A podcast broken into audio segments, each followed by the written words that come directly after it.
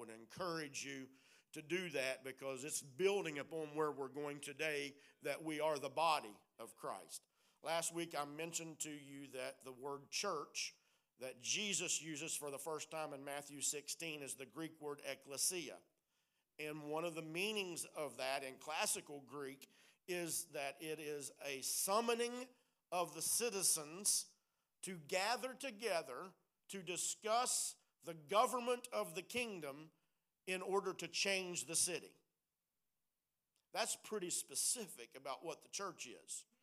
Uh, the church, we, we're summoned, we're called out from our homes and our jobs to gather together in specific locations and times and we discuss the kingdom and the government of the kingdom. Do you know Jesus never preached anything but the kingdom?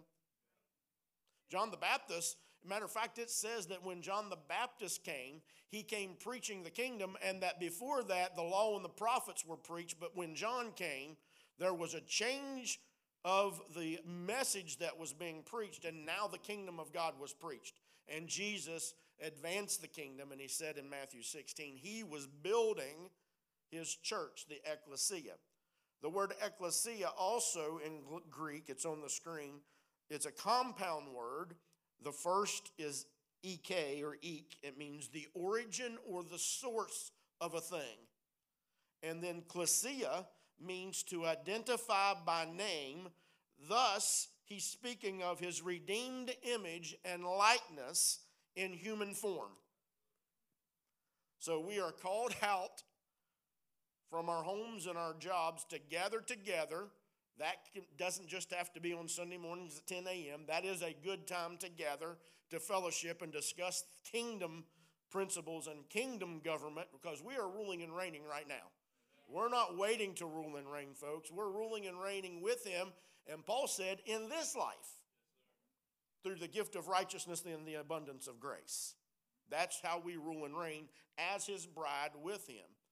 But our source of identity, and it's amazing that in Matthew, the 16th chapter, the context of Jesus saying that he would build his church is identity.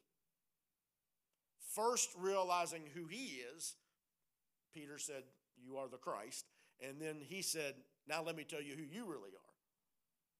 You're a rock, Peter. And upon this revelation of Christ, I will build my church, the ecclesia.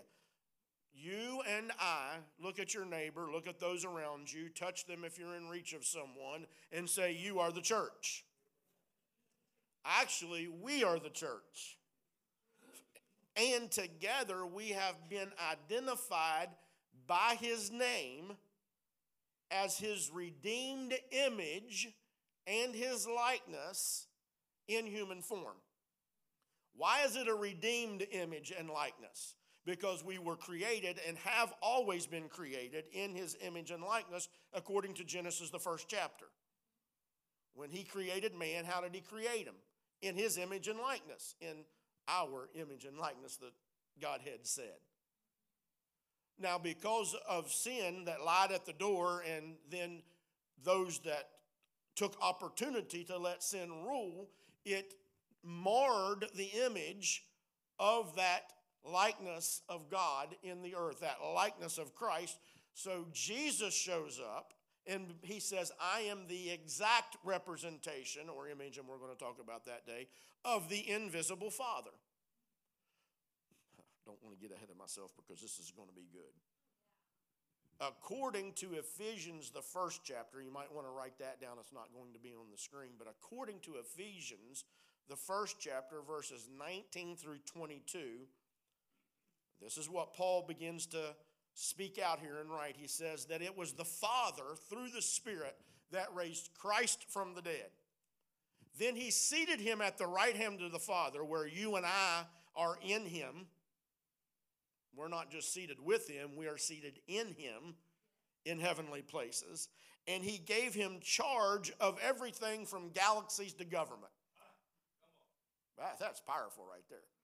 Lisa loves galaxies. She likes to look at the stars, and she told me last night that Saturn was visible from uh, outside, and I said, It's too cloudy. And she said, It's visible. It's going to be visible in the east. She was telling me all about it. She loves galaxies to governments.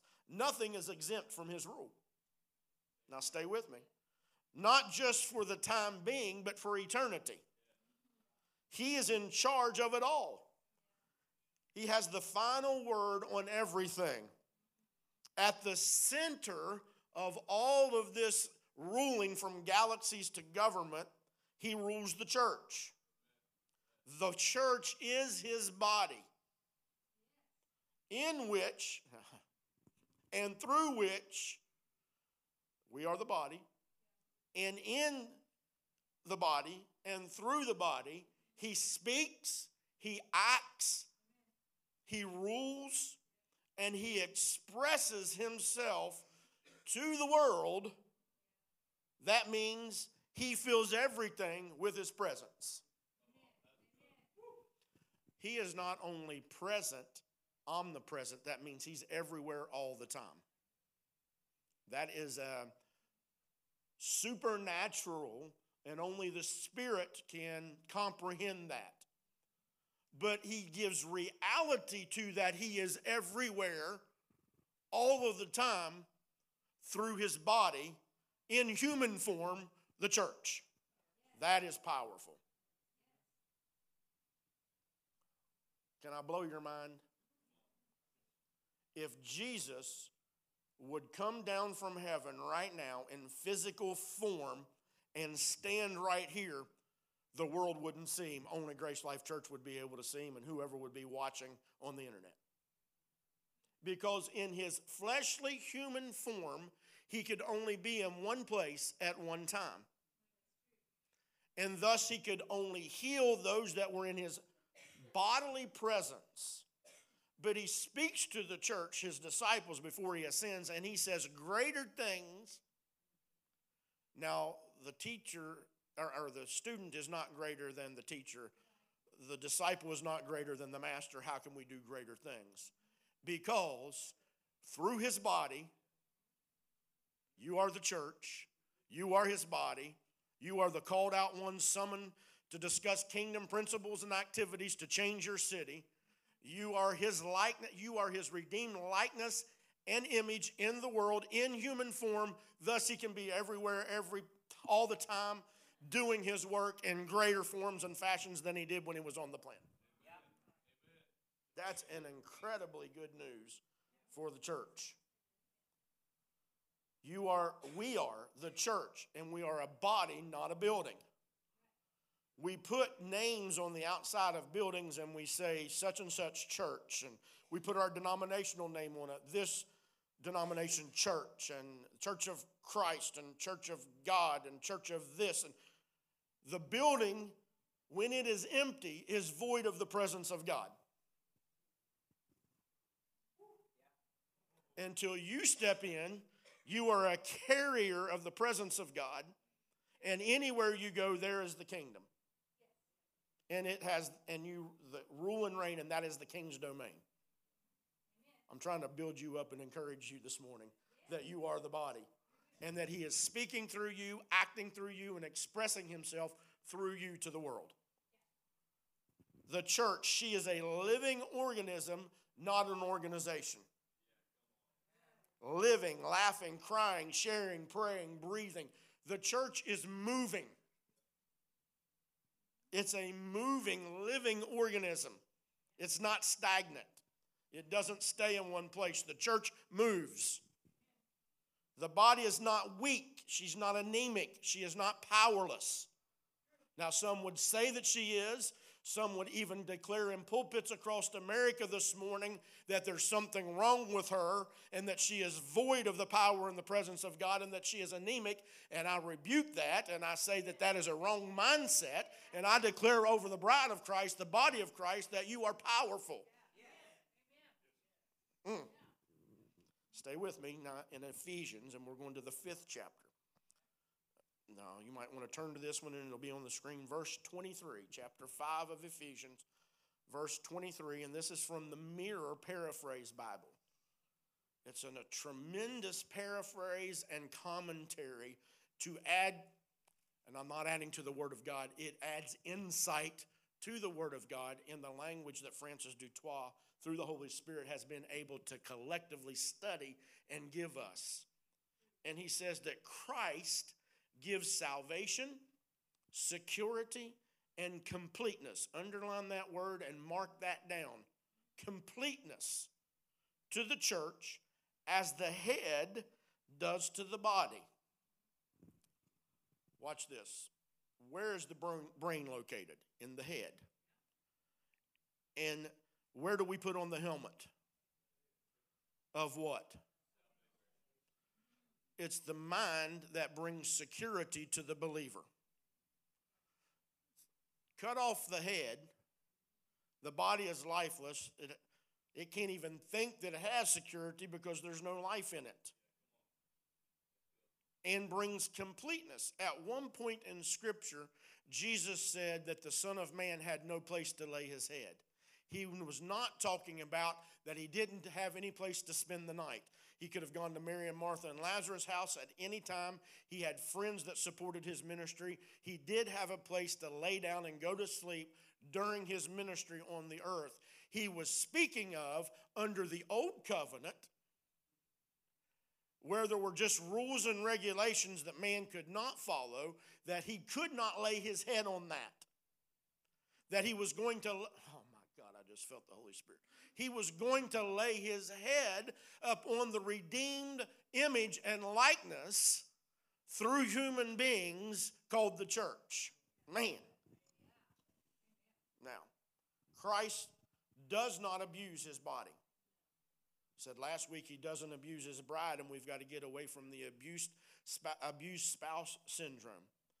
Unfortunately, I, I and fortunately, I have repented, but unfortunately, I used to abuse the body of Christ.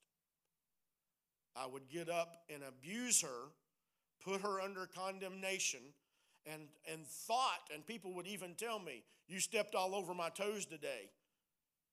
Good. That's abuse. Now, let me take a sidetrack. Some of us, some of you, are abusing your physical body. Got quiet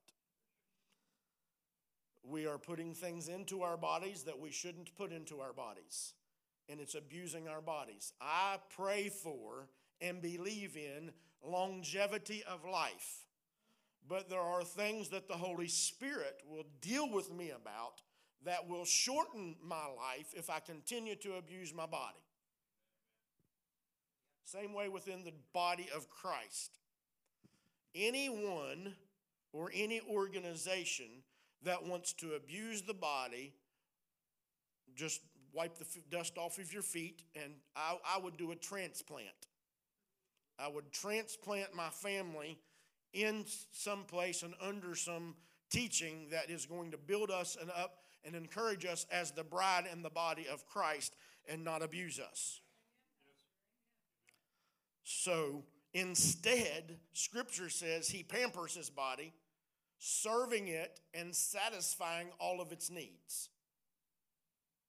As the head, he gives life. He does not want to do anything to damage his body. And so he is only going to speak over it, give commands to the body. See, this is the central nervous system that gives commands to the rest of the body to do things. For me to reach down and pick up my phone, there has to be a command that comes from the head that goes out to the body. And so in Scripture, where you see in the New Testament Gospels the word palsy, that is a, it's a paralyzation. It's when the body, there's a disturbance or a distraction, and the body does not respond to the commands that are being sent from the head. Just let that sink in for just a second. So the, the brain, the head of the church, Christ, is giving commands. These are not demands. He's speaking life over you. He's giving a command and an instruction for the arm to do this, and for the ear to hear this, and the eye to see that, and the feet to do that. The organs to function that the way they were created. Can I just stop and say, I thank God I'm getting older, and as I get older, there are different organs in my body that play tricks on me. And I just want to praise God right now that my kidneys function, that my intestines function, that my limbs are working, that I have vitality and strength of life. Will you speak that over yourself this morning, whether you're uh, young or old? But you know, some mornings you wake up with things hurting that you didn't know that you even had. Just wait, Nicholas. Uh, yeah, don't, don't even speak that over them. That's right. Don't give up on the body of Christ because of one person. Lean in and hear that again. Don't give up on the body of Christ because of one person. You may have experienced or encountered something from an individual within the body of Christ not functioning in their grace gift, and because of that offense, we've given up on the body of Christ. I say to everyone listening and under the sound of my voice, do not give up on the body of Christ before because of one person. Christ is the head. Take your instruction and command from him. He serves and satisfies us as members of the body. I'm encouraging myself in the Lord with this message this morning, and my intent and goal is to encourage you with it because you are the body of Christ. Amen? Amen? Stay with me, Ephesians, the fifth chapter. Now jump down to verse 30. This is the Passion Translation. We are his flesh and bone body. Gary is holding Bonnie's hand right now. They are flesh and bone of my bone and flesh of my flesh. They joined into covenant relationship with one another how many years ago? 53 years ago. That's incredible. Thank you, Jesus. That is only a symbol. We can't even get a full picture of the unity, the seamless oneness, the mystical union that is existing between Christ the head and the body because he serves her and he satisfies all of her needs. We are flesh and bone body, bearing his image and likeness. We, we give tangible, that means you can touch, feel, see. We, you and I, the body, we give tangible expression of him in the world. It's back there on the board. Pay attention to it all month. Memorize it. Get it into your spirit. Meditate it. You are the tangible, visible expression of Christ in the world. Some of you will remember a good friend of mine, Walter Underwood. Walter was a big old burly dude, and the first time he ever came to church and heard my dad preach, he met him at the back door and he said, You're a blankety blank preacher. And it was a compliment. But he used to sing a song that Reba Rambo McGuire and Dony McGuire wrote in the 70s, and it was called I See Jesus in You. Do you remember that song? I See Jesus in You. Man, that is truth. That is powerful. It says in that song, I see Jesus in your eyes. I feel Jesus in your touch. I sense Jesus in your voice. I see Jesus in you. You are the tangible, visible expression of Christ in the earth. The resistance that I feel in this is not because you don't want to believe it, it's because you've never been told it. It's hard, it was hard for me to accept the reality. Now, I've heard cliches, I've even used them. Oh, you are the hands and the feet of God, and you know, uh, yes. But to receive the reality that we are in human form, Christ told his disciples that it was to their advantage for him to go away. Why? Because then he would empower, embody us with his spirit so that we could now be his visible, tangible expression in the earth. Matter of fact, in Colossians 1, verse 18, that follows verse 15 that said, and I'll get to 15 in a minute, but verse 18 declares that Jesus is head of his body. That means that he is the supreme chief, pro- prominent cornerstone uniting two. He is the life source and the leader. Now, I'm trying not to, I don't want to go too long, but there's so much stuff, and I'm only on page two of 10. I'm just joking. Romans 12, verse 4 says, it's on the screen, For as in one body we have many members. So in your body you have hands, feet, fingers, toes, fingernails, eyes, eyelashes, nose, nose hair, ears, ears hair. All of those things provide a function in your body. And the members do not all ha- do not all have the same function. So we, though many are one body in Christ, individual members of another, having gifts that differ according to the grace given to us. Here it is. Let us use them all. And then he lists in Romans 12 some gifts prophecy, teaching, service, exhorting, generosity, mercy, hospitality, leading with zeal, grace, uh, cheerfulness, and, and some others, and he lists them there. And he says that individually we need to function, operate as God has graced us or purposed us. I just want to pull one of them out and chase a rabbit real quick. Can I tell you that when you prophesy, you do not prophesy judgment?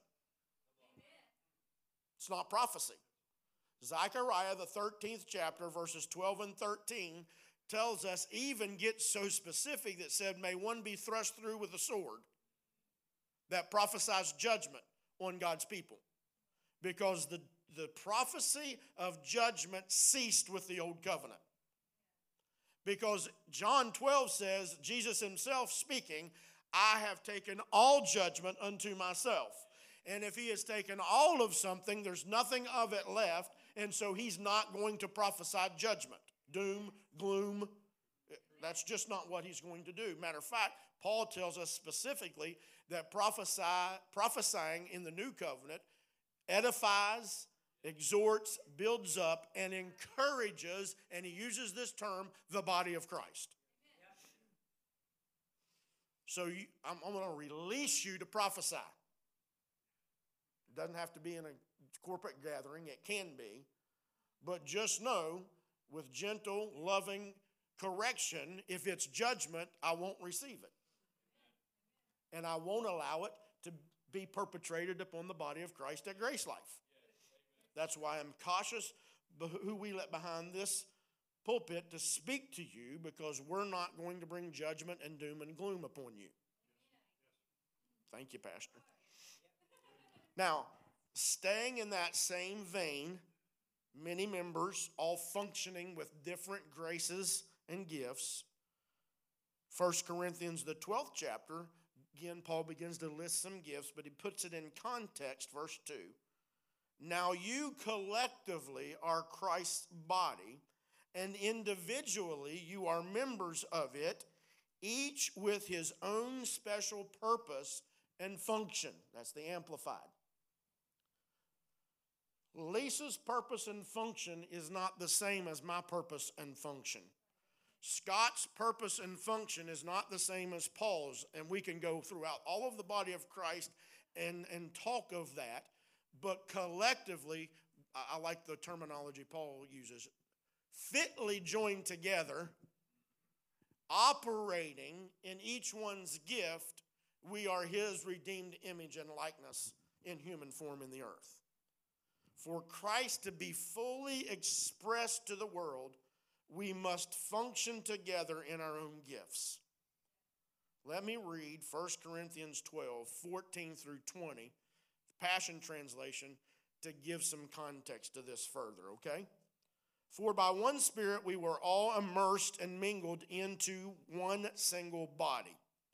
And no matter our status, whether we're Jews or non Jews, oppressed or free, we are privileged to drink deeply of the same Holy Spirit. I like that. In fact, the human body is not one single part, but rather many parts mingled into one. So if the foot were to say, Since I'm not a hand, I'm not part of the body, it's forgetting that it's still a vital part of the body.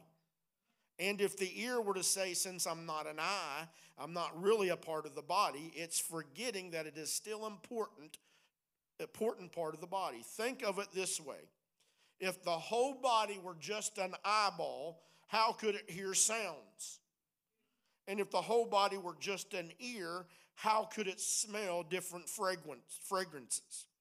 But God was carefully design, has carefully designed each member, placed them into the body to function as He desires. And a diversity is required, for if the body consisted of one single part, there wouldn't be a body at all. So now we see that there are many differing parts and functions, but one body. So if you don't hear anything else this morning, hear this next phrase, okay? There are many different members, yet no one competes with the other in function, but rather completes the other. Let's stop competing with one another and let's start completing one another. Man, that is good. We are to complement one another.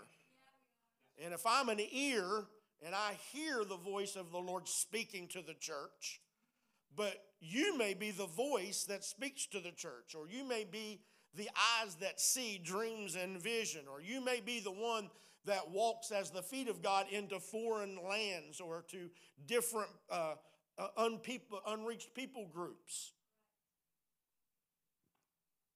It's time to stop competing and start completing one another. In the same vein of thinking, let your faith, not a title, inspire you to operate and function in the body. So many people want to be called apostle this and Mr. Prophet that and prophetess this. Your title does should not inspire you to operate in your gift. The faith of the one who went to the cross and despised the shame and he was crucified and hung high is the one that should inspire us to function and operate in our giftedness. Come on, somebody. Don't allow hesitation to interrupt the rhythm of the body. Don't allow hesitation. There, help me, Holy Spirit. I feel let me give context to it this way 1 Corinthians 14, Paul tells us how to act in a corporate worship setting together in decency and in order. Okay? Now, in that, I was talking to my brother the other day, um, and Joey and I were sharing, and he asked a very good question What does it mean that the gifts are subject to the offices. In a corporate gathering, the one who has been placed in authority over that service for that corporate gathering has to be a traffic cop in some ways, shapes, and forms, and sometimes we miss it. Can I just be honest that sometimes we miss it? Sometimes we don't. But that's for the corporate worship service. You have one Lord, and it's not Pastor Jamie Wright or any other man or woman of God. You have one Lord. When you are outside of a corporate worship setting, don't allow hesitation to interrupt the rhythm of the flow of the body as you operate in the gifts. If you're at work, if you're on the streets ministering, if you're in the grocery store, at a ball game, wherever you may be, as the Holy Spirit begins to unctionize you in your purpose and in your function, don't hesitate flow in that. I would encourage and release you to do the same here It just may be that sometimes the traffic cop may say, Not today. And I, I, I can miss it. But if I, this would, this, Jennifer will understand what I'm saying. When I would go to services with my spiritual grandfather, and sometimes I'm talking about four hour long services. And 12 to 1500 people would be in the room and he would make this comment. He would say there's 8 to 900 people here right now that want to speak. And i was always shaking my head and saying thank god it was not me i was never one of those 8 or 900 people. I didn't want to get up in front of all those people and speak. Do you understand what i'm saying when it comes to a corporate worship service? No one is more important than the other. Wherever God places you in the body, it is to complete the body, not compete with another function, so that we can be in full expression of the ecclesia, ecclesia of God. We all mirror Him. Um, what God now has in the body is an expression, and it means that we are to, let me use this, represent or represent him in the earth. Now, if we look at that word represent in the English language, it's the prefix re, which means again. Present. He came, Jesus came, Colossians 1:15, as the exact living image, the essential manifestation of the unseen God. He was the visible representation of the invisible God.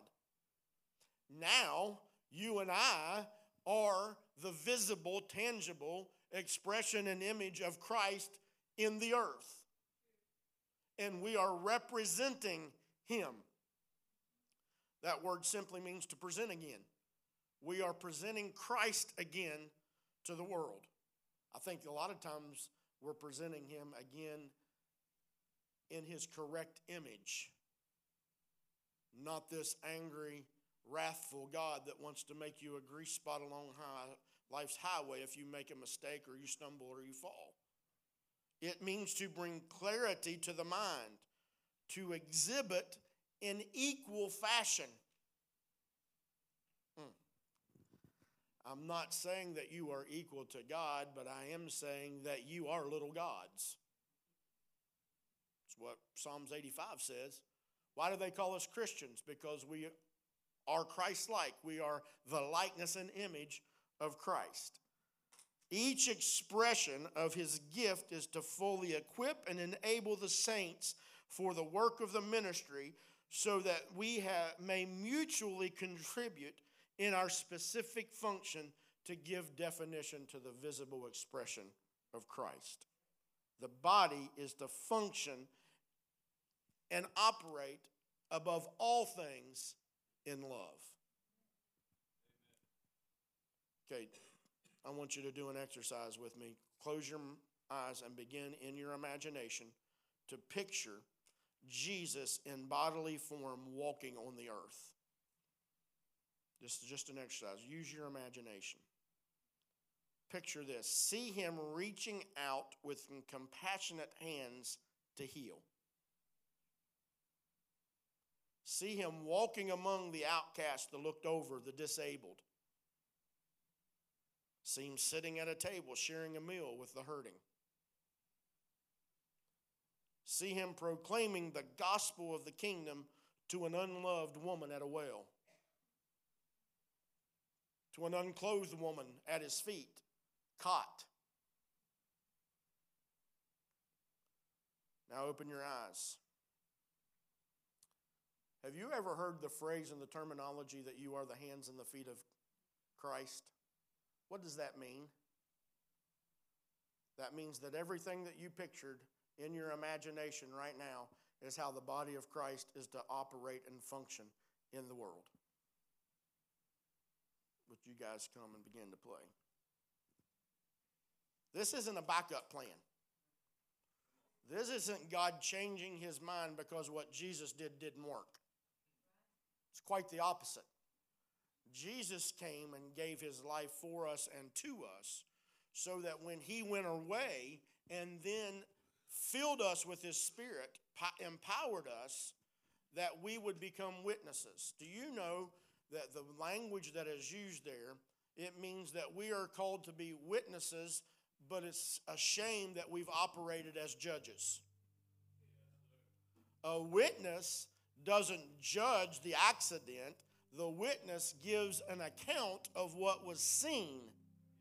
And we give an account of what we've seen and heard from our Father. Ephesians 1:23 says, "And now we, his church, are his body on the earth, and that which fills him fills is being filled by it." In other words, he fills us so that we can fill the earth. One of the greatest pieces of evidence that the church, his body, is a supernatural agent in the world is the fact that it continues to thrive. For over 2,000 years, the church has done nothing but grow. The kingdom has advanced and it is expanding. In spite of governmental systems, you can amen anywhere you want. In spite of economic crisis, moral collapse, political opinions, persecution, war, rumors of war, and cancel culture, the church of the living God is thriving across the land today. The church of the living God will never experience death. The body of Christ will never encounter defeat. And as we stated last week, no power of darkness can overcome it. It is a city on a hill that cannot be hidden. Stand with me, if you will, please. Saint, Saint Augustine lived, lived in the first century.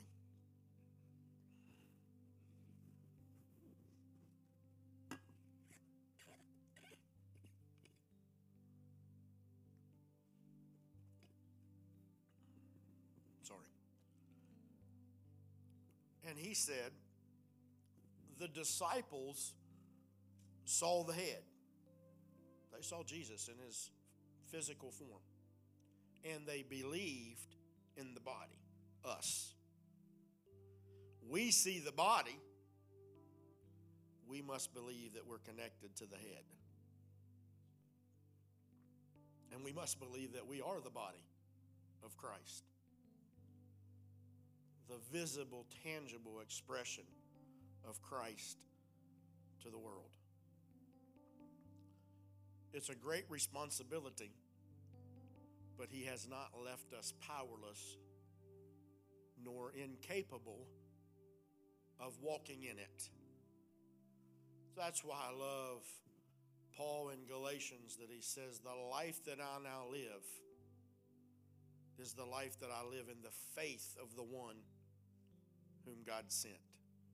If not for the faith of Christ, to believe that what the Father had sent him to do would be the saving and the eradication of sin of the whole world. It's His faith and His obedience that we look to and give praise to God for, that now we allow Him to live His life through us. Greater is he that is in you than he that is in the world. That gives us the confidence to be the visible, tangible expression of God in the earth. Would you guys just play? Would you just begin to thank God for this encouragement this morning? And we're going to move into a time of ministering to the Lord and then allowing the Lord to minister to us. This the front, which we call the altar, is here to you for you to respond however the Holy Spirit leads you. If you've not believed unto salvation this morning, believe that the blood of Jesus purchased your salvation and that it cut a brand new covenant that He is in covenant with Himself for, and He wants to give you all the benefits that are in that. Would you believe this morning and repent and change your mind in your direction? If there's unbelief that has crept in, discouragement, and you just want to say afresh and anew this morning that, I, that you believe. The altar's a good place to do it, but you can be in your seat and do it. You can sit, kneel, stand, lay down. You can do it on the couch at home, in the car. But repent this morning and change your mind about who you are, what Christ has graced you to do in the body of Christ.